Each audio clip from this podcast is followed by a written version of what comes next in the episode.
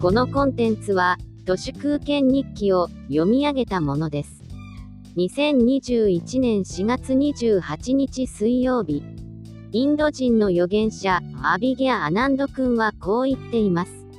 ワクチンが開発されても、すぐに違うウイルスに形を変えてしまうので、まずは皆さんそれぞれが自己免疫力を高める必要があります。最近のインドの状況を見ていますと、いくらみんなにワクチンを打っても、実は変異しすぎて仕方ないかもしれません。まあ、日本にはすでに EU から5230万回分のワクチンが来ているのに、未だにたった270万回しか打たれてません。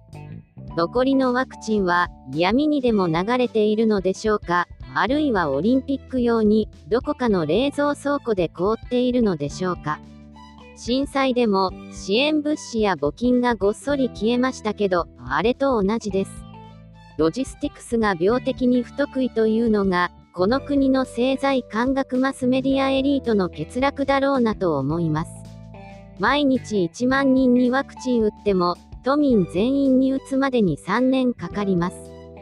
そういう掛け声をかけている菅義偉について思うのは、身から出たサビということで、サビみたいな人間です。広島の再選挙の負けももともとは、安倍と菅による宏池会潰しでしかなくて、菅義偉そのものが満鉄のサビみたいな存在なので、満鉄の酸化鉄の劣化が止めどなく、自分だけ2回ワクチン接種して、錆びついた政治をどこまで続けられるのか、これは一つのサビ人間コンテストみたいなものですね。72歳にもなって権力闘争して何が楽しいのかな、いい年こいて何やってるのかなって思います。私がもし72歳なら、天下国家なんてどうでもよくて、ひたすら寝て散歩、それから読書と太極拳しかしたくありませんね。菅義偉は何のために政治しているのでしょうか？私、バイデンじゃないけど、よし、もうよしなよって思います。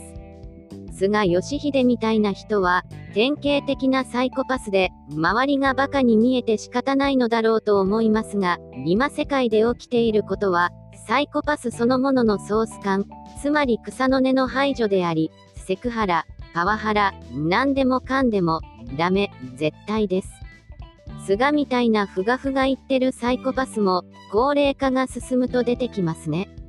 菅義偉の72歳まで、私の場合まだあと20年くらいあるのですが、7300日なんて、過ぎ去ればあっという間です。まあ、あと20年も果たして生きられるかどうかも、全然よくわかりません。大阪では家族全員、コロナに感染して、年食ってる人から徐々に全滅なんてことも起きています。これ、武漢で起きてたことじゃん。本当にバカですね。いつ死ぬかわからないので、朱子学カルトに身を捧げるなんて、アホらしくてやってられません。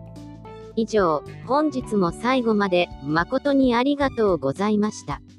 人の行く裏に道あり花の山。